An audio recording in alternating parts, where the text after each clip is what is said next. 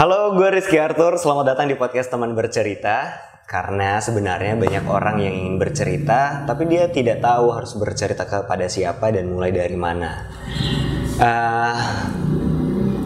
Di episode kedua kali ini, gue mencoba untuk mendatangkan seseorang, mendatangkan teman untuk bercerita. Karena gue rasa di setiap cerita itu harus ada dari sudut pandang orang lain, gak cukup dari gua aja.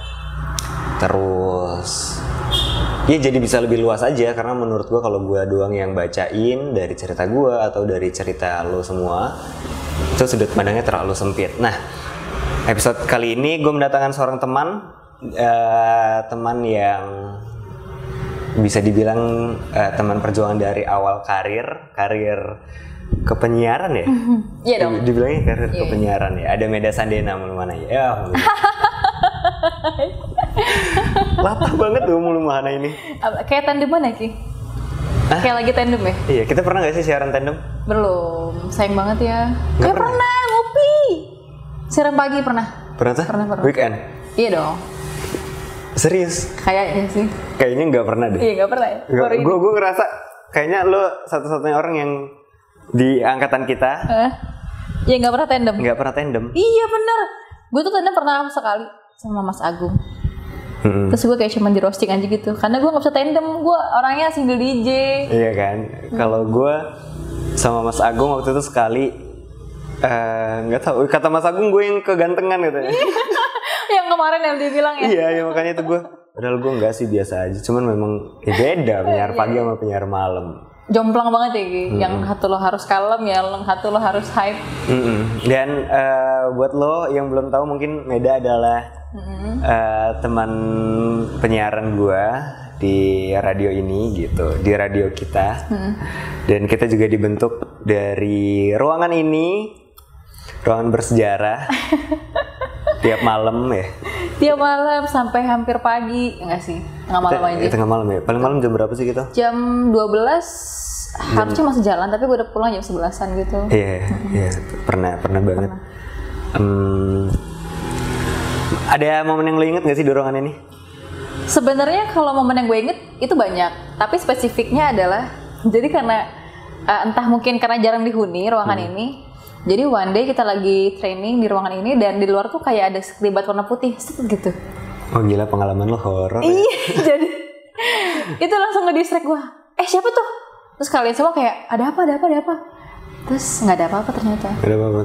Cuman overall ya di sini tempat kita susah, tempat kita nangis, tempat kita kayak gue kayaknya nggak bisa deh, tapi akhirnya kita bisa sampai sekarang di titik seperti ini, gitu ya kan? Iya, ini ruangan bersejarah banget sih, mulai dari yang kenangan baik-baiknya sampai yang mengerikan, dimarahin, terdiam di sini ya. Semua kayaknya pernah di sini. Nangis di sini ya. Lu asli nangis. Nangis ya. Nangis pernah. Pas di-cut itu ya. Asli, momen menyedihkan. Iya, dan tadi gue udah sempet bilang kalau Meda adalah seseorang yang menurut gue punya something special. Gue nggak tahu waktu itu, gue kayak hanya ngelihat aja, intuisi aja. Mungkin waktu itu gue ngerasa lo yang termasuk yang akan lolos gitu ya di sini gitu. Terus juga termasuk yang akan lolos, dan nggak tahu di luar itu sebenarnya ada, cuma gue nggak tahu. Dan gue mulai sadar ketika rupanya lo, gue tuh lupa deh. Kita semua tuh tahu kalau lo punya pacar.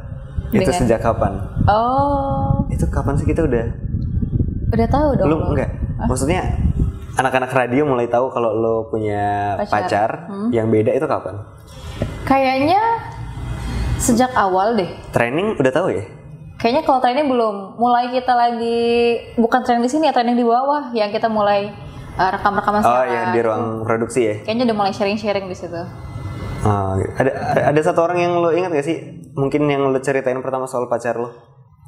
Riani. Riani emang dari dulu kayak pegangan gua di sini gitu. Oke, benar. Jadi Meda adalah salah satu teman gua yang punya pasangan beda agama. Yes, beda keyakinan. Beda keyakinan gitu. Dan ini yang mau gue coba bahas nih. Iya, kenapa? Saat ini. pasangan beda agama. Mungkin dulu itu masih awam, masih takut. Masih tabu ya? Dong. Masih tabu ya? Masih tabu. Oh iya, sorry, masih tabu. Dan gimana awalnya lo akhirnya bisa masuk ke dalam sebuah hubungan itu? Jadi awalnya gue sama dia ini, pokoknya dia orang baik. Awal gue sama dia itu hanya sebatas gue dan murid dan juga guru, karena gue sempat les di salah satu lembaga musik di Lampung yang mempertemukan gue sama dia. Dan ternyata dia tuh dulu SMA-nya di SMA gue saat itu. Terus juga ternyata orang tua dia adalah salah satu staf di sekolah gue juga gitu. Jadi memang kenapa sedekat itu. Terus juga saat gue ketemu dia pun gue punya pacar kok. Iya, jadi ya karena pikir gue ya dia cuma guru gue punya pacar kak, pacar gue gini nih gitu loh dulu kan. Terus, terus gue putus sama pacar gue. Kenapa? Boleh cerita juga nggak sih dulu? Putus. Jadi gue putus sama pacar. Sebenarnya ini nggak boleh ceritain ya, karena gue udah janji sama mantan gue. Tapi lucunya adalah mantan gue ngasih tahu alasan pasti ketika 1 tahun setelah dia mutusin gue. Tapi diputusin juga sama mantan gue. Jadi Meda, kita putus saat itu ya, putus gue. Terus gue les kan sama si yang beda iman ini. Gue les, gue cerita, gue baru putus ini. Terus karena gue masih SMA kelas 1 ya, jadi masih nggak tahu lah mau dibawa kemana gue ini. Terus gue ini akan jadi apa, identitas lah, krisis identitas. Jadi kayak gue nggak punya role model, terus gue juga bingung kan, nggak punya pegangan teman gue siapa dan lain sebagainya. Terus ya gue iseng, gue istilahnya gue gangguin lah itu si guru gue ini. Kak besok les ya? Iya. Kak kita kapan les lagi? Sabtu. Padahal gue udah tahu tuh les Sabtu ya, karena nggak ada jadwal lesnya. Tapi gue nanya lagi, kak lagi apa? Terus emang cinta datang karena terbiasa sih Ki. Jadi one day gue udah gak SMS dia lagi, dia SMS gue. Dia mulai SMS gue gitu. Jadi gue ngapain sih nih SMS gitu. Tapi karena gue lagi istirahat sekolah nih, chattingan deh jadinya, SMS-an saat itu masih SMS-an.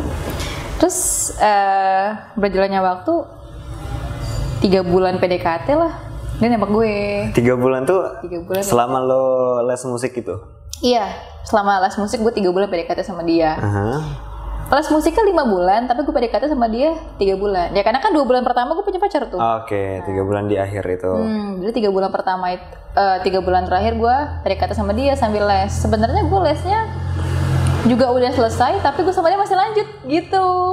Gue masih SMS-an sama dia. Jadi emang prosesnya gue jadi pacar orang, satu jadi murid, terus gue jadi dekat sama dia, gue berhenti les, tapi gue masih lanjut gitu. Ngapain aja PDKT-nya? Selayaknya anak SMA? Selayaknya anak SMA. Jadi kayak dia jemput gue sekolah. Walaupun gue bawa motor nih, ring-ringan gitu kadang-kadang. Makan siang dulu baru pulang. Simpel itu. Kayak temenin temen kesini yuk, cukur yuk, gini-gini gitu. Ya pada dasarnya anak-anak SMA lah. Tapi sebenarnya itu pertama kali gue pacaran lama loh Ki. Iya. Sebelumnya gue pacaran tuh kayak cuman beberapa bulan, gak nyampe sebulan putus itu. Sorry, yang sebelum sama dia ini, yang lo diputusin tuh berapa lama? 2 bulan. 2 bulan dong. Nah jadi itu juga paling lama tuh, hitungannya dulu ya. 2 bulan, 5 tahun. 2 bulan sama yang sebelumnya, terus 5 tahun sama yang mantan gue terakhir. 5 tahun.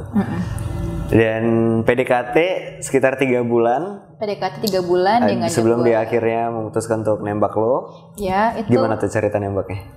1 minggu setelah gue ulang tahun kan. 1 minggu setelah ulang tahun di umur ke 17 harusnya. 16, masih 16. Di kelas 10. Masih di 16. Masih di 16 tahun. Terus dia ngajak gue pacaran, kita mulai hari ini ya gitu. Jadi cara dia ngajak pacaran pun bukan yang kayak lo mau gak jadi pacar gue. Enggak, tapi kayak kita mulai hari ini ya gitu. Tapi lo tahu kan resikonya? Tahu kok, resikonya apa? Lo sempat mempertanyakan itu? Gue sempat tanyain ke dia dulu dan dia bilang, Mbak Sophie. Dan dia bilang, iya tahu kok, tetap mau pacaran? Iya mau. Oh ya sudah, pikir gue. Karena sebelumnya Ki lagi gue PDKT itu, dia sempat ke rumah gue. Terus nyokap gue tuh udah nanya, begitu dia pulang, dia muslim bukan? Bukan. jangan pacaran ya, temenan aja kata nyokap gue. Dari situlah gue kayak, ah ya udahlah, santai juga, kan masih kecil, masih belum ada jenjang yang lebih serius pikir gue, jadi santai aja. Iya, tapi gue lawan tuh, itu tadi karena gue ngelawan orang tua sih ya, jadi gue nggak lolos sekarang, nggak berhasil, nggak graduation lah gitu. Jadi sebelum sempat ditembak dalam masa PDKT 5 bulan, betul, dia udah sempat ketemu sama orang rumah ya, udah sempat ketemu sama keluarga lo, dan sempat untuk dilarang juga untuk jadian, tapi akhirnya lo tetap mutusin untuk keep going aja. Saat itu pikir gue ya udahlah, kan kayaknya keren gitu loh, kayak gue punya pacar anak band, punya pacar musisi tuh kayak, aduh keren banget sih gue gitu loh.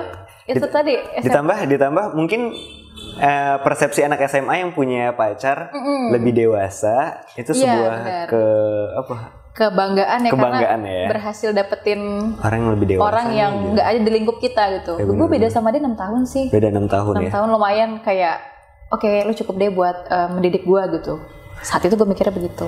Di saat SMA jeda 6 tahun tuh jauh banget loh. Kadang biasanya anak SMA 2 tahun, elunya kelas 10, kita kelas apa dia kelas 12, atau paling jauh elunya kelas 10, dia kuliah deh. Iya. Iya kan, dia kuliah dia kuliah bener. Ya, tapi kan kuliahnya semester 1, semester 2, jadi kayak beda 4 tahun doang. Bener. Kalau bedanya 6 tahun, lu kelas 10, dia semester akhir ya. Gue sempet kok ke kampus temenin dia, yang sekarang jadi kampus gue. Tapi dia untungnya udah lulus ya? Udah. Udah perjalanan sampai akhirnya lo nerima diajak, oke, kita mulai ya gitu. Iya, kita mulai. Kenapa lo memutuskan untuk bisa nerima dia gitu, untuk bisa mulai sama dia? Karena gue ngerasa kayak gue gak punya orang lain lagi selain dia saat itu. Gue ngerasa gue tuh kayak punya, ya udah ini cuman pendekatan gue cuma dia doang nih, ya udah deh gitu. Pendekatan gue cuma dia doang nih, ya udah. Terus gue juga kayak udah mulai ada desir-desir kalau gue ada rasa cemburu, gue ada rasa kok belum ngabarin gue sih gitu. Mungkin rasa butuh kali ya saat itu. Saat itu karena apakah lo nggak punya teman sebaya saat itu atau? Punya, tapi mungkin gue orangnya suka explore kali ya, jadi gue nggak suka sama temen gue doang gitu. Gue kayak butuh sesuatu yang spesial gitu, karena gue basically I came from a broken home gitu loh, jadi gue butuh orang yang bisa sayang sama gue secara penuh dan banyak gitu, dan nyata di depan gue, nggak cuman aku sayang kamu doang gitu, enggak, tapi yang benar-benar yang nemenin gue kemana-mana, dan dia saat itu yang selalu ada buat gue gitu. Dan jadi, dia hadir untuk kebutuhan lo itu. Benar, and I choose him. Apakah bisa dibilang kalau dia datang di saat yang tepat gitu mungkin? Kayak ada orang yang terus untuk lo gitu sepanjang hari, sepanjang tahun. Tapi ada satu momen ketika lo butuh dia, dia nggak ada. Dan orang itu kalah sama orang lain yang ketika lo butuh, padahal dia nggak pernah ada buat lo sebelumnya, tapi ketika lo butuh dia muncul datang. Apakah dia orang yang seperti itu? Enggak sih sebenarnya. Enggak ya. Dia memang basically emang selalu ada. Karena dia juga orangnya orang rumahan gitu loh Ki. Bukan yang suka hangout, bukan yang suka ngerokok pun dia enggak. Itu sih yang buat gue kayak, wah kayaknya emang gue cocok nih sama dia gitu. Emangnya gue kayak gue ketemu soulmate gue nih. Gak ngerokok, terus juga suka olahraga. Karena dulu gue sempat olahraga edik ya, sport edik banget. Iya. Terus jadi ketemu dia kayak, oke, lo nggak suka nongkrong, lo nggak suka minum, lo nggak suka ngerokok, lo suka olahraga sama gue kayak gue, dan lo juga kayaknya sayang sama gue, why not gitu, that's why. Oke, jadi mulainya dari ya kayaknya nggak ada yang spesial sebenarnya. Kenapa lo bisa akhirnya sama dia nggak ada yang spesial ya? Relatif lah orang-orang jatuh cinta dan akhirnya memutuskan untuk berpasangan. Tapi 5 tahun bukan waktu yang sebentar. 5 tahun bukan waktu yang sebentar buat istirahat. Iya, ditambah dengan perbedaan keyakinan. Benar. Jadi apa nih yang pernah lo alami selama 5 tahun itu? Selama 5 tahun gue pikir. Pasti banyak kan ya kejadian-kejadian, mulai dari yang banyak-banyak baik.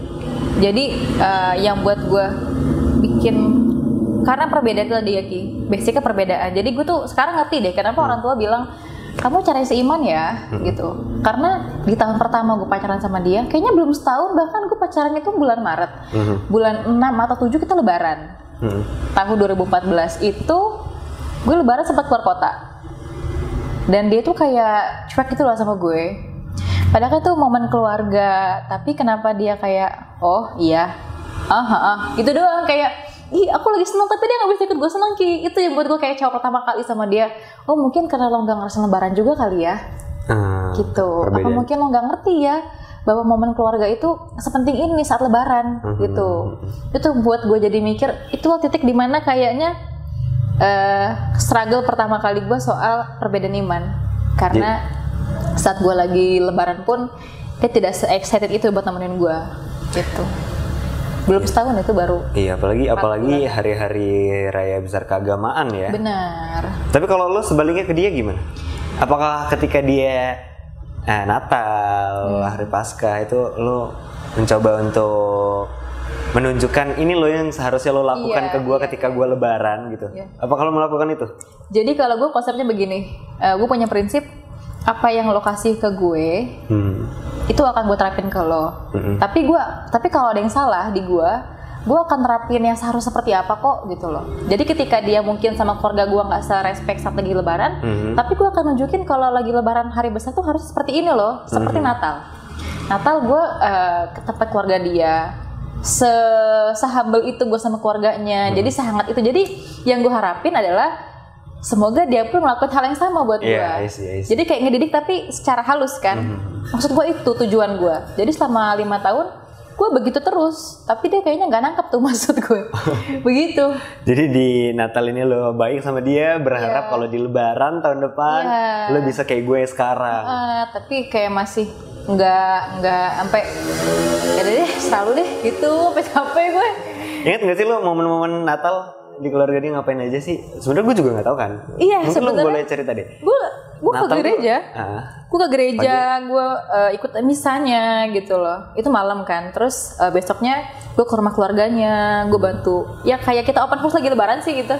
Sama aja ya Natal tuh kayak gitu. Bener, lo kayaknya makan soto, makan bakso, makan pempek gitu-gitu doang Ki. Cuman kan kekeluargaannya, ini siapa?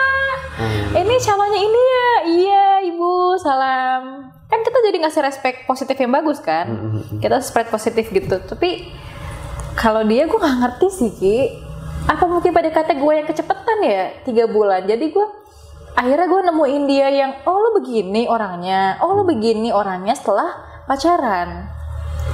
Oke. Gitu. Ngerasa kalau PDKT-nya kecepatan tapi nggak juga ya. Sebenarnya PDKT relatif sih setiap orang. Tapi untuk jangka waktu pacaran. Mau pacaran 3 bulan cukup kan? Iya cukup. Lo sebagai laki-laki gimana? Gue sih pernah yang namanya PDKT tuh hampir ada 1 tahun. Oh, jadi nggak tapi? Iya jadi. Tapi nggak sampai 1 tahun juga. Tapi gue jadi kepikiran deh. Lo sedekat itu sama keluarganya. Bener. Acara-acara besar keagamaan lo datang ke rumahnya ditanyain ini siapa calonnya gitu. Terus lo pernah kesentil nggak sih hati lo? Gue calon dia kah gitu? Yang benar gue calon dia. Pernah ada kayak gitu? Iya, ada kayak gimana? Ya ini calonnya. Ya gue gak mungkin bilang enggak kan. Karena saat itu gue masih pacar dia. Iya. Apa yang lo rasain? Iya, tapi hati gue emang gue seyakin ini ya? Emang orang tua gue bakal nerima ya? Gitu. Sebenarnya masih ada segelintir hati yang kayak ragu sih Ki. Itu tadi karena orang tua gue udah blacklist dari awal kan. Udah say no dari awal. Jadi ketika gue bilang iya calonnya, tapi hati gue gak sepenuhnya begitu. Nggak sepenuhnya gue akan mantep bilang iya ini calon saya. Iya benar, nggak sebegitunya deh. Karena pasti ujung-ujungnya pertanyaan di akhir adalah siapa yang mau pindah. Bener. Dan aduh gue pusing banget. Karena gue 5 tahun itu benar-benar jadi 5 tahun kepacaran itu nggak 5 tahun bersih ya. Bener-bener gue putus selesai sama dia. Jadi 2 tahun pertama itu gue masih proses kenalan sama dia dengan berbagai, oh lo nggak suka ya kalau gue main sama teman gue, oh lo nggak suka ya kalau gue hangout, oh lo sukanya gue begini ya gitu. 2 tahun, ternyata adaptasi sama dia nggak cukup 2 tahun Ki, sampai 5 tahun masih adaptasi, pusing kan? Udah gitu ditambah lagi perbedaan, tapi karena basic, mundur dikit, yang bikin gue mau ketemu sama dia dan mau jalan sama dia adalah karena gue juga berasal dari keluarga yang beraneka ragam sebenarnya. Uh-huh. Keluarga bokap gue tuh campur. Oke. Okay. Karena bokap gue mualaf kan. Uh-huh. Terus gue ngerasa kayak, saudara gue aja bisa, kenapa gue enggak? Gitu. Pikir gue punya tameng nih dulu. Terus 2 tahun itu gue PDKT, pacaran masih adaptasi lah dengan berbagai ribut ya, kayak tiap bulan. Kok kamu gini-gini, berboro kamu gini-gini. Gue aja nggak bisa ngomong kayak gitu karena dia nggak pernah bilang alasannya gue kenapa. Oke. Okay. Jadi gue ribut terus 2 tahun ini, terus 3 tahun gue ngerasa kayak gue sekolah di base-nya Katolik. Mm-hmm. Gue ngerasa teman-teman gue tuh ada buat gue, terus juga gue masuk gereja gue nyaman. Gue kayaknya sampai ada doa apa gitu, gue apal sampai sekarang nih. Kayak apa gue sebenarnya ditakdirkan seperti ini di sini gitu kan? Terus tahun ketiga gue bilang sama dia, Mas, kayaknya untuk hubungan kita, aku nyaman jadi gereja. Gue harap dia ngerti ini maksud dia apa. Oh, mau nggak ke gereja lagi? Mau, kata gue. Ya nanti apa-apa kita ke gereja lagi ya. Tapi kayaknya aku yang mau pindah nih gitu. Oh gitu, ya sudah. Tapi kayak cuman ya sudahnya tuh ya kayak cuma itu doang gitu loh. Nggak ngegiring gue, kayak gini loh, kalau lo mau pindah ke gue tuh begini nih, secara detail gitu, enggak. Dia cuman bilang, ya udah, dan saat itu doang, ya udahnya. Sisanya kayak gimana sih, kan gue mempertahankan lo, gue nih mati-matiin buat lo nih, tapi kan aku cuma ya udah doang. Oke, dan gitu. Dan itu sebuah keputusan yang berat ya, di umur berat. Berapa? 16? Umur 20 tahun, berarti. 18-an? Iya, 18. Di tahun kedua pacaran 18, ya? 18 tahun gue. Seorang 18 tahun udah mulai muncul pikir, oke, gue akan pindah demi hubungan ini gitu. Iya, benar. Tapi pada akhirnya dia cuman ya udah doang. Tapi menariknya adalah mantan gue yang sebelum dia, yang gue diputusin 2 bulan itu, itu jadi sahabat gue banget sekarang. Jadi sahabat banget gue. Jadi bahkan pertama kali gue bilang gue mau pindah pun gue bilangnya ke dia. Karena dia juga notabene noni ya. Jadi gue bilang, Bang, kayaknya gue mau pindah nih, gue mau ikut si mantan gue, si Deden. Lo serius? Malah dia yang kayak bikin gue nimbang dulu gitu loh. Oh, jadi sebelumnya mantan lo pun itu beda juga? Iya, kalau diusut lagi nih, sebelum mantan gue beda ini, sebelum juga beda lagi, orang Bali. Orang Bali, orang Kristen, orang Katolik. Jadi gak salah ya gue ngajak lo untuk cerita beda agama. Kayaknya ini banyak sih. Iya. Okay. Menarik sih, lucu-lucu deh mereka. Kok lucu-lucu? Jadi kayak belajar agama jadi. Okay. Bener, ada pelajaran yang selalu gue petik dari mereka. Udah sempet ke Pura belum yang dulu itu? Enggak ya. Tapi gue temenin dia nyepi. Gak chattingan dulu ya, besok nyepi. Oh iya, kan okay. Ada lampu ya. Lucu banget. Seru banget. Gak boleh ada lampu, jadi gak chattingan gue seharian karena nyepi. Kangen gitu-gitu ya, biasa pacaran lah. Oke. Balik ke yang mantan lo terakhir ini. Iya. Gitu. Jadi 3 tahun pertama gue memutuskan untuk, Mas, kayaknya aku mau ikut kamu, ini. Ya udah. Cuman itu tadi ya, Ki. Permasalahan gue dan dia ini bukan hanya di beda keyakinan, tapi juga di beda memperlakukan satu sama lain, gitu loh. Jadi bisa dilihat dari yang gue bilang tadi deh, gue lagi lebaran, dia nggak serespek itu, nggak senemenin itu gue sama gue, nggak ikut happy lah buat gue gitu loh. Tapi gue berusaha mendidik dia bahwa ketika lo salah, gue akan ngasih yang benar seperti apa, dengan harapan lo akan melakukan hal yang sama juga buat gue. Tapi sampai di tahun ke-5 gue masih nggak dapetin itu gitu. Jadi 3 tahun pertama nih gue memutuskan buat pindah. Dia ya udah aja. Terus 2 tahun terakhir kok kehidupan kan terus berlanjut lagi dengan berbagai macam struggle. Terus juga apalagi gue baru masuk kuliah tuh ya, dengan teman-teman baru, kehidupan baru, tugas kuliah baru, ketemu orang baru. Gue nggak bilang gue selingkuh kok, Ki. Gue nggak ketemu cowok baru juga di kampus. Jadi saat gue lagi pacaran sama dia ini, gue nggak ngeliat cowok ganteng yang lain, karena buat gue dia sudah paling ganteng. Tapi ternyata walaupun cinta kata cuma fisik doang. Tapi ternyata setelah di titik kelima ini gue ngerasa, oh hidup lo tuh bukan cuma cinta doang, bukan cuma ganteng doang, tapi ada yang lain. Gimana yang lain? Apakah dia seneng ikut lo seneng juga? Apakah dia ada buat lo saat lo lagi sedih? Apakah dia juga ngedidik lo? Ternyata enggak seharusnya yang gue dapetin. Jadi kayak 5 tahun itu kurang worth it sih buat gue, ternyata buat gue pertahanin. Lo nyesel nggak?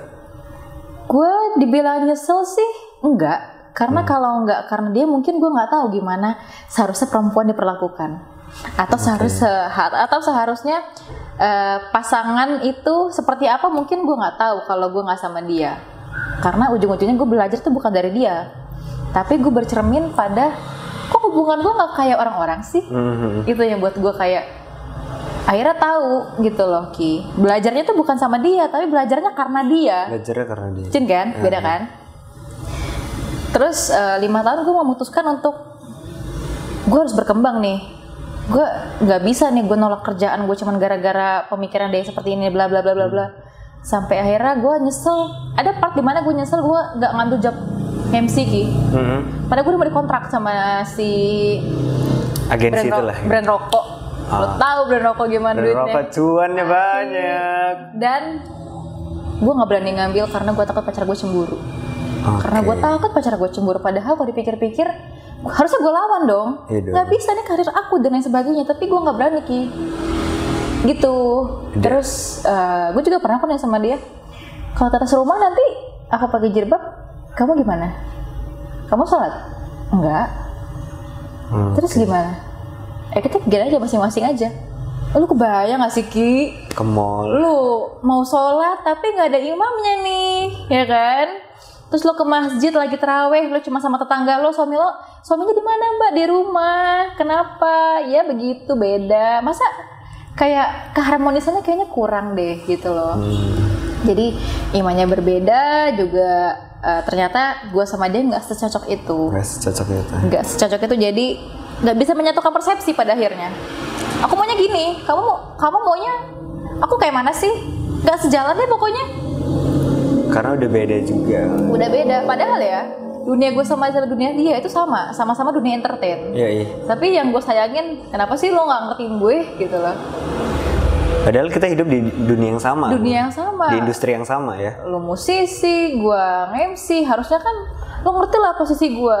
Kalau lo percaya sama gue nggak mungkin kok mau deket-deket orang. Gue istilahnya gue beginiin lo aja. Dia bisa marah. Bisa marah Ki. Oh. Jadi ada momen event radio. Gue nggak tahu kalau dia musisinya di situ. Gue juga nggak bilang sama dia. Dia nggak bilang sama gue kalau dia bakal main di radio gue. Lucu, plot twist kan? Iya. Matt ada yang nyariin lo kata Nisa di bawah. Siapa? Gue ke depan. Loh, kok kamu di sini? Kamu ngapain deket-deket sama dia? Aku ngapain? Kenapa gue bisa lupa gue ngapain sama cowok lain? Karena gak ada hati yang gue lakuin sama cowok itu. Kayak cuma sekedar main doang. Kayak cuma gitu doang Ki. Main-main hebring biasa lah. Iya biasa lah kita ya gitu. Cuman kamu ngapain sama dia? Ya enggak, aku nggak ngapa-ngapain. Bahkan gue sampai sekarang gue nggak tahu dia yang mana yang dia maksud. Sumpah antara lu atau memang ada di agent lain gue. Yang mana sih? Sampai sekarang kalau bisa gue tanya yang mana? Mungkin gue tanya. Tapi karena gue nggak mau nggak usah nanya lah. Udahlah selesai. Udah selesai. Gue udah berdamai kok sama yang masalah ini. Jadi santai aja. Tapi lo tadi sempat bilang ada satu yang gue tangkap omongan lo kalau gue menerapkan ini dengan harapan bahwa akan lo bisa menerapkan Bali. Itu. Iya. Tapi tau gak sih itu tuh sebuah kesalahan tuh. Oh iya. Iya. Kenapa? Jadi gue pernah melakukan hal yang sama kayak sama mantan gue beberapa mantan yang lalu. Oh banyak banget. Sama mantan gue jadi gue pernah gak marah. Gue dulu tipe orang yang jarang banget marah, bisa dihitung kali. Gue tuh pacaran kalau gue nggak salah ya. 20 bulan, hampir 2 tahun. 20 bulan. Terus gue jarang banget marah. Bisa dihitung gue marah berapa kali. Bahkan sahabat mantan gue saat itu bilang sama gue, marah sih Ki gitu. Gak apa-apa lo marah sekali gitu. Tapi gue nggak bisa. Akhirnya Dengan harapan dia jarang marah sama gue juga gitu. Oh, tapi lo malah diinjak-injak jadinya? Tapi gue ya bisa dibilang gitu deh ya. Bisa dibilang dia malah semena-mena gitu. Iya, ampun. Gitu, jadi gue melakukan, gue nggak marah sama lo nih ya. Apa-apa kita ngomongin baik-baik dengan harapan apa-apa yang kalau lo bermasalah lo ngomongin baik-baik juga ke gue. Tapi it doesn't work. Mungkin kita di orang yang salah kali, Ki. Di orang yang salah sih gue yakin, karena gue menerapkan hal itu juga di hubungan gue yang sekarang dengan harapan gue diperlakukan dengan baik. And it works gitu loh. Jadi ternyata bukan caranya yang salah tapi dengan siapanya kayaknya gitu. Mungkin lo dengan mantan lo ternyata lo nggak mendapatkan hal yang lo harapkan. Gue juga nggak dapetin hal yang diharapkan. Tapi gue melakukan hal itu di pasangan gue yang sekarang. Gue berusaha baik, dia juga begitu. Jadi sama-sama percaya dan sama-sama yakin kok kalau kita baik di sini, lu juga baik di sana gitu. Gue baik sama lo baik sama gue gitu. Iya, seharusnya segitu ya, take and give gitu ya. Cuma mungkin satu hal yang gue petik dari situ bahwa kita tuh memberikan harus ikhlas sih sebenarnya. Iya benar ya, Ki. Kalau lo berharap lo datang ke acara Natal dia, lo kadang ya gue datang karena gue bukan mengharapkan lo untuk melakukan hal yang sama, ngerti gak sih? Kayak jadi kita ikhlas nih gitu. Sebenarnya harusnya gitu. Gue marah karena memang gue bukan orang yang pemarah. Seharusnya gue begitu. Tapi gue melakukannya karena atas dasar membutuhkan imbalan. Imbalannya apa? Bahwa lo nggak marah juga sama gue. Padahal tujuannya biar kita sama-sama selamat ya. Iya. Tapi salah kan. Jadi gue belajar sih dari itu bahwa besok-besok kalau melakukan tanpa imbalan, harus ikhlas tanpa mengharapkan sesuatu apapun dari dia gitu. Dan itu berlaku untuk semua hal, nggak cuman dalam hubungan memberikan take and give gitu doang gitu. Jadi ya kita kan belajar ya. Emang kalau ngomongin belajar paling enak sama pengalaman, dan itu nggak bisa sebentar, aka seumur hidup ya. Dan balik lagi ke perjalanan 5 tahun hubungan lo. Oke. 5 tahun, sekali lagi bukan waktu yang sebentar. Bener. Dan gue yakin pasti lo banyak banget tekanan dari orang kan, dari beberapa pihak. Kalian gak sadar kalian juga menekan gue. Iya. Teman-teman di radio itu bener-bener kayak, Matt jangan kayak gitu dong. Lo tuh perempuan, lo juga punya karir, lo punya masa depan, lo harusnya bisa ngelawan. Lo punya teman-teman, lo punya kehidupan lain, tapi kenapa sih Matt bucin banget? Yes, yeah, kata-kata yang kayak gitu. Gue akuin gue bucin banget saat itu. Gue gak tahu gue maunya apa, gue cuma nurutin dia yang dia juga gak bilang dia maunya apa.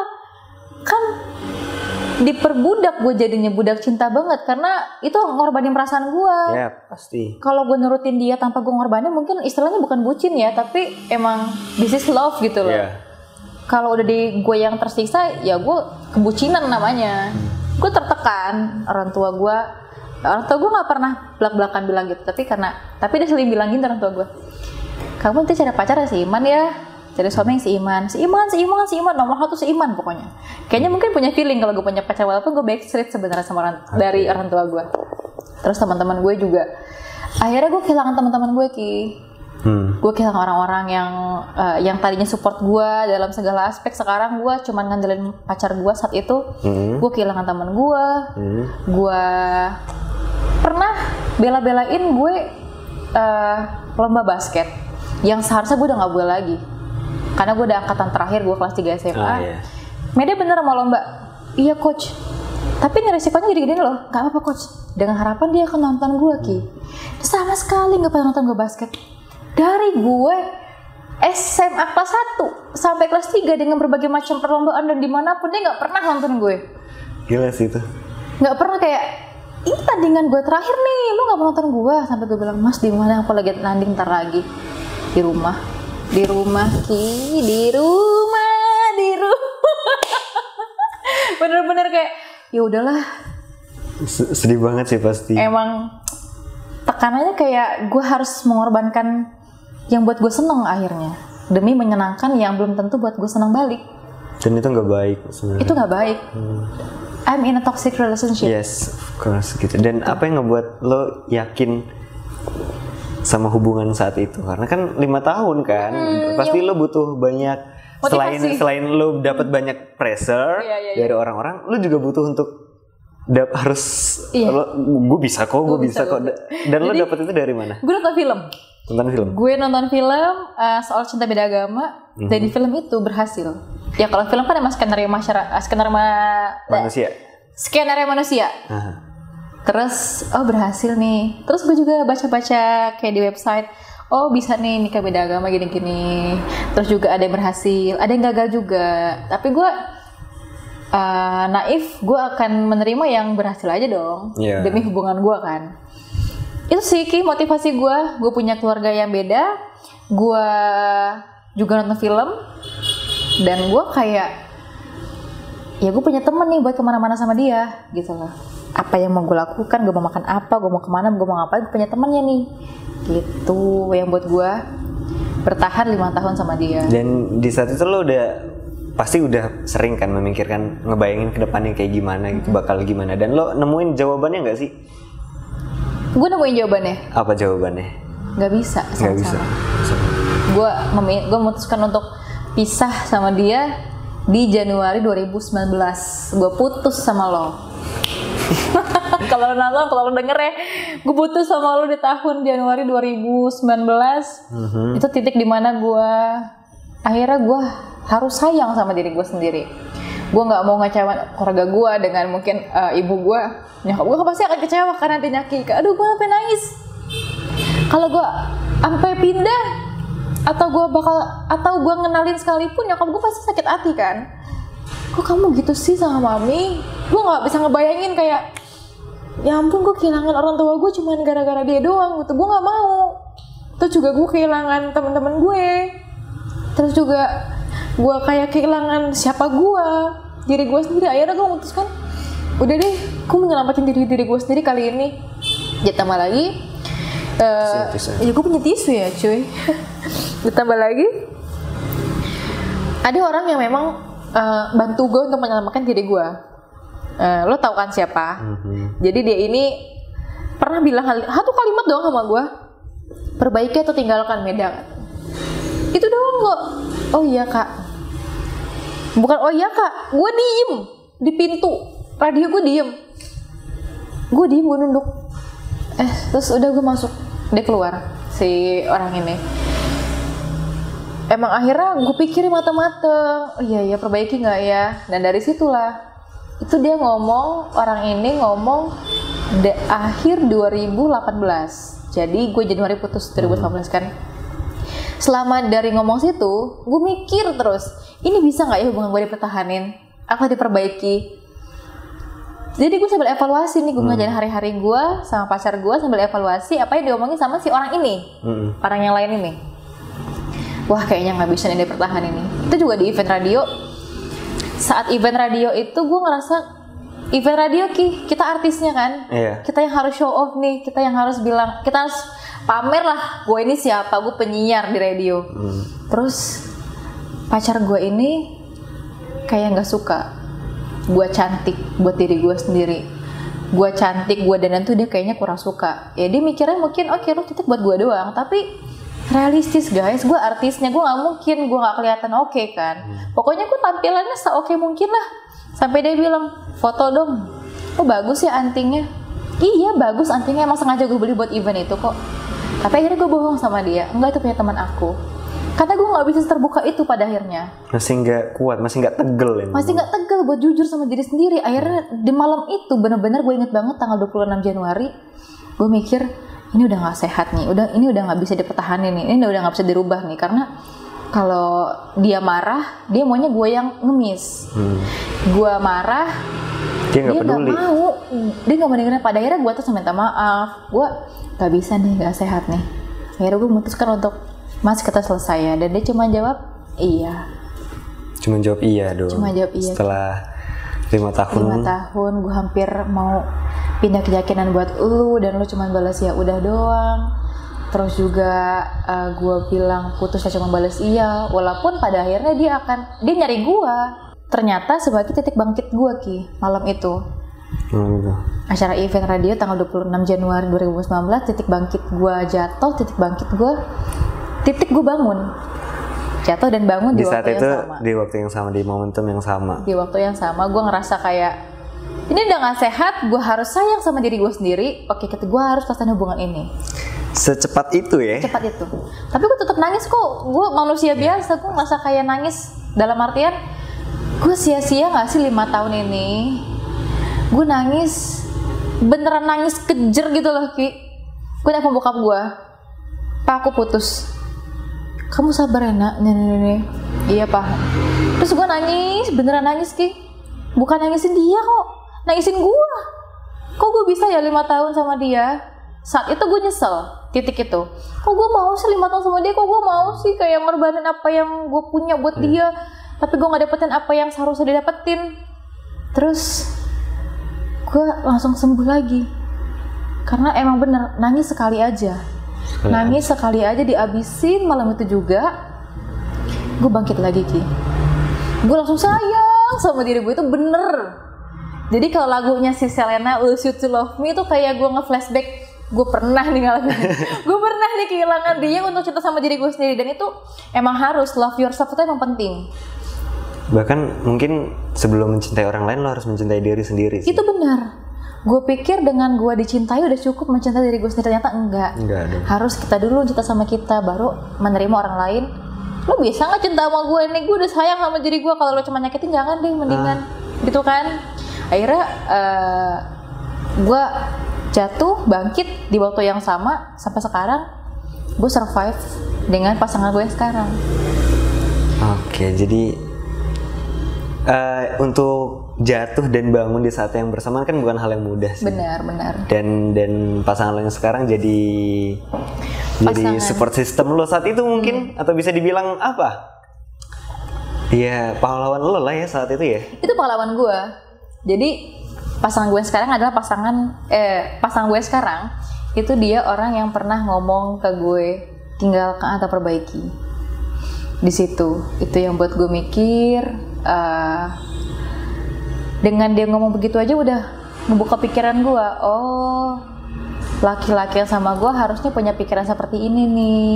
Dan emang kalau keyakinan itu harus jadi dasar, Ki. Jadi pasangan gue sekarang ini bikin gue jatuh cinta adalah dia ngajakin gue sholat lagi, dia ngajakin gue ngaji lagi, yang gue lupa mungkin gue setahun yang lalu cuma setahun sekali kali gue sholat, lagi lebaran doang atau lagi tarawih doang, Ki. Karena gue nggak ada yang ngingetin gue, nggak ada yang ngajarin gue sebaiknya sebagai muslim seperti apa, sama yang beda ini kan. Terus kalau sekarang gue diajarin, makan tangan kanan loh, makan nggak boleh tiup, ada hadisnya dan lain sebagainya. Dan itu emang, wah emang benar-benar nih, nggak bisa nih gue beda agama. Gue istilahnya gue makan yang haram aja gue bisa, Ki, saat itu, Ki, waktu gue punya mantan. Gue nggak ngerasa dosa, gue ngerasa kayak, oh, ya udahlah. Hidup juga mati lagi nanti kan, itu ya? Seliberal itu. Gue bahkan pernah mikir begini, "Mas, kalau kita nggak bisa nikah kita begini aja ya, kita serumah aja, tapi kita beda nggak apa kok, pokoknya aku sayang sama kamu lah gitu." Tapi ternyata nggak bisa. Akhirnya lo harus mencintai Tuhan lo, mencintai diri lo juga, baru lo bisa mencintai orang lain. Gue jadi keingetin dia tadi apa? Kisahnya Shah Rukh Khan. Oh, dia beda iman ya? Shah Rukh Khan tuh setahu gua di film dia yang My Name Is Khan itu, itu dia beda agama, tapi dia nikah. Sampai sekarang kok? Iya kan, sampai sekarang kan? Iya. Jadi anaknya itu mendapatkan 2 ajaran agama gitu. Jadi kayak sama ibunya dia di tiap pagi yang dipasangin apa gitu, didoain, iya gitu. Sama Shah Rukh Khan itu diajarin Islam ya kalau nggak salah ya. Ya gitu deh, gua lupa antara Shah Rukh Khan yang Islam atau sebaliknya. Shah Rukh Khan yang Islam. Jadi gue tahu. Jadi itu juga yang buat gue akhirnya mikir, Ki, kenapa gue mau pindah? Kenapa gue mau pisah sama pasangan gue dulu? Karena dia pernah bilang kalau kita punya anak, anaknya harus ikut aku. Wah, Katolik nih. Iya. Wah, Katolik nih. Kayak mana nih gue di rumah sendirian? Nggak ada nemenin gue sholat. Gue sholat sama lo juga nggak mungkin. Anak gue dibawa lo, istilahnya begitu kan? Kayak, aduh kasihan ya anak gue nanti nih. Belum lagi dia akan bingung nanti, Ki. Ini gimana sih, mak gue sholat tapi bapak gue kok ke gereja katanya. Iya kan? Jadi gue, itu juga jadi pertimbangan gue, kasihan anak gue nanti. Dia gak punya, harus dia pegang siapa. Coba kalau misalnya seiman, ayo sholat rame-rame, kita ngaji sama-sama, kita tadarus sama-sama, kayak seru banget. sahur rame-rame, buka puasa, pokoknya selayaknya keluarga harmonis muslimah deh. Enak kan? Enak ngebayanginnya. Enak ngebayanginnya mah. Kalau yang kemarin ngebayanginnya pening. Pening sih. Tapi jawabannya adalah dari perbedaan itu akhirnya gue gagal. Gue menemukan jawabannya kalau gue nggak berhasil, kalau gue nggak bisa bertahan dengan seseorang yang berbeda keyakinan, apalagi seatap. Bener banget. Karena kan nggak bisa dipungkiri sih Ki, keyakinan, iman seseorang itu kan bisa ngebawa kita, yang jadi pondasi kita, kita ngapain aja. Coba kalau gue masih dengan seperti dulu, gue bisa dibilang gue nggak puasa Ki lagi Ramadan. Ramadan gue nggak puasa dan gue biasa aja. Seserem itu gue kayak ditinggalin Tuhan, tau gak sih Ki? Bener, terserah umat gue aja mau ngapain. Gue nggak ngerasa takut, gue nggak ngerasa berdosa. Tapi giliran sekarang gue diajarin agama yang baik. Oh kayak gini ya resikonya nggak sholat. Oh kayak gini ya kalau Tuhan udah nggak sayang itu gue bakal ditinggalin. Oh berarti gue pernah ditinggalin nih sama Tuhan gue dulu karena gue mengabaikan sholat, gue mengabaikan ngaji dan lain sebagainya. Kayak, ih gue nggak mau lagi ah. Itu benar Ki. Dan untungnya lo balik ke jalan yang benar lagi. Balik ke jalan yang benar. Tapi gue tanyakan sama pasangan gue yang sekarang, kenapa sih kamu ngajak aku sholat? Ya karena ngerasa, karena aku punya tanggung jawab untuk ngajak sesama muslim kembali ke jalan yang benar. Oh ini laki-laki yang ngerti agama nih. Ini laki-laki yang gue cari. Laki-laki yang gue cari nih, laki-laki nyokap gue cari juga nih, begini nih, gitu. Dan akhirnya lo menemukan itu sih ya. Dan akhirnya gue menemukan dia. Dia bukan perusak hubungan gue kok. Perjalanan yang panjang untuk akhirnya ketemu sama dia. Iya, 5 tahun. Dengan segala macam pengorbanan. Asli, 5 tahun gue baru ketemu pasangan gue yang ngerasa cocok sama keluarga gue, sama gue. Ya semoga jodoh ya kita, I love you. Panjang ya akhirnya ya. Panjang. Untung gue nggak nanya mulai dari lo pertama kali ngalamin cinta beda agama ya. Yang dari bisa dari orang Bali gue ceritain nanti. Emang sih. Cerita yang sangat menarik, terus banyak yang bisa diambil sebenarnya. Apalagi buat yang di luar sana yang dengerin ini. Iya mungkin sekarang lagi sama pasangan yang beda agama. Iya gimana? Kita nggak nyuruh lo untuk langsung putus sekarang juga sih ya? Enggak sih, gue nggak bilang lo hubungan lo salah sih, enggak. Karena pada akhirnya itu akan ngebawa lo ke jalan yang seharusnya seperti apa, itu lo sadar sendiri. Atau mungkin bahkan lo akan tetap ujungnya sama-sama. Dengan cara yang mungkin lo menemukan caranya. Yeah. Kalau yang gue tahu nih Ki, kalau gue salah mungkin bisa dikoreksi ya. Yang gue tahu pernikahan di Muslim, di Islam itu boleh berbeda. Tapi dengan catatan laki-laki yang Islam. Karena akadnya kan baca 2 kalimat syahadat. Itu bahkan gue pernah nanya ke kakek gue loh. Pak Haji, ini gimana kalau nikah beda agama? Kamu punya pacar beda agama? Enggak, gue gak ngaku dong. Gue cucunya masa cucu haji cuy, gue mau ngomong gimana ya? Akhirnya enggak, oh boleh. Tapi emang harus laki-lakinya, gak bisa perempuannya. Kenapa? Karena nanti baca kalimat syahadatnya laki-laki. Oh gitu. Dan mungkin juga filosofinya sebagai imam kali ya? Iya, filosofinya sebagai imam. Dan ya kalau udah keluarga kan ada kepala keluarga. Ada yang menghangatkan keluarga seperti istrinya, yang harmonis, anak-anaknya yang lucu gitu-gitu. Kalau lo dari kepala aja udah beda nih, ya gimana? Gue ada di keluarga seperti itu juga soalnya. Bokap gue kan mualaf, mungkin kurang menseriuskan imannya sekarang. Jadi nyokap gue berdiri sendiri pada akhirnya. Nyokap gue sholat sendiri. Gue akhirnya belajar agama sebisa gue. Gue gak punya role model Ki, makanya gue bilang I came from a broken home. Jadi buat gue ketemu orang yang bisa sayang sama gue itu solusi. Ternyata enggak. Itu. Dan gue juga pernah Ki pacaran sama yang sebelum ini. Kan pertama gue pernah sama orang Bali, sama yang orang Hindu, terus juga Kristen. Sama Kristen. Nah, yang Kristen ini, yang sekarang jadi sahabat gue ini, gue pernah Natalan di keluarga dia. Ih enak banget, gue makan yang haram. Gue baru menanya, makan apa tuh? Oh yang haram, enak Tapi emang keluarganya orang Batak ya, jadi emang serame itu eventnya, dikira ini pacarnya ini ya, iya, pokoknya seneng deh. Ya pokoknya kalau nggak tahu lagi, pokoknya pusing. Kayak rasanya itu jadi pelarian dari rumah lo nggak sih? Bener, jadi gue menemukan kebahagiaan di luar yang ternyata 5 tahun gue nggak nemuin bahagia seutuhnya. Dan lo mencari itu keluar akhirnya? Cari itu keluar. Itu tadi sebenarnya, ini agak nyambung nih sama yang gue bilang tadi. Gue sama dia itu ngerasa kayak hubungan gue itu gue nggak bisa ngeliat cowok lain yang ganteng, tapi gue penasaran sama cowok lain. Gimana tuh maksudnya? Maaf ya, kalau kamu nonton, kalau kamu denger nih, kalau lo denger lo nonton, gue memang gila nggak ada yang cowok ganteng selain cowok gue. Tapi gue penasaran sama cowok lain, apakah dia bisa baik sama gue? Apakah dia romantis orangnya? Itu loh kok yang bahaya kan? Gitu, jadi gue tuh masih penasaran sama cowok lain. Tapi gue nggak berusaha untuk mencoba selingkuh. Kayak cuma penasaran aja, laki-laki cowok ini gimana ya? Cowok ini gimana ya? Gitu loh. Tapi buat buka hati nggak ada. Tapi kalau sama pasangan gue sekarang, realistis, gue masih bisa kok liat lo ganteng, lo cowok kayak lain ganteng, harus ganteng. Tapi gue udah nggak penasaran sama cowok lain karena gue udah dapetin apa yang gue butuhkan di pasangan gue yang sekarang. Kayak lo udah di titik akhir pencarian lo mungkin? Iya benar. Mungkin usianya masih muda ya, masih 22 tahun. Tapi ternyata hukum alam bekerja begitu cepat daripada orang-orang zaman dulu. Iya, nggak ada yang bisa ngukur. Bener. Bahkan ada orang yang umur 15 tahun udah mendapatkan segala macam cobaan di hidup dia, udah bisa menemukan jati diri dia gitu. Ya orang bilang dewasa kan nggak berdasarkan umur. Bener. Ada yang bahkan umurnya 30 di hidup dia anteng aja lurus, nggak pernah mendapatkan masalah, ya dia juga nggak bisa dewasa. Dia nggak pernah menyelesaikan masalah apa-apa di hidup dia gitu. Ya gitu deh ceritanya. Cerita yang panjang sampai akhirnya bisa dibilang di sini titik akhir pencarian lo, semoga ini jadi titik terakhir ya. Amin, amin, amin, semoga jodoh, amin, amin ya Allah.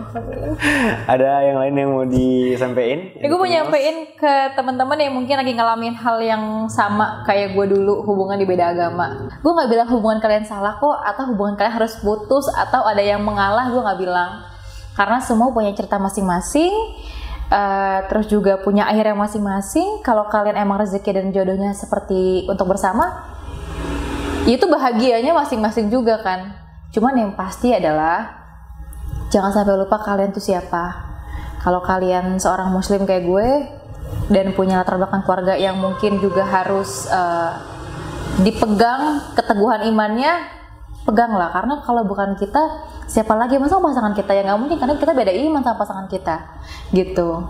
Dan juga love yourself, terima diri lo, juga cintai diri lo dulu baru cintai orang lain. Cintai Tuhan lo dulu baru cintai orang lain. Semua jawaban ada di tangan lo sendiri kok. Cerita yang panjang banget. Terima kasih buat Meda udah mau sharing ceritanya. Iya, terima kasih juga Rizky. Semoga pesannya nyampe buat yang dengerin. Semoga ceritanya juga nyampe.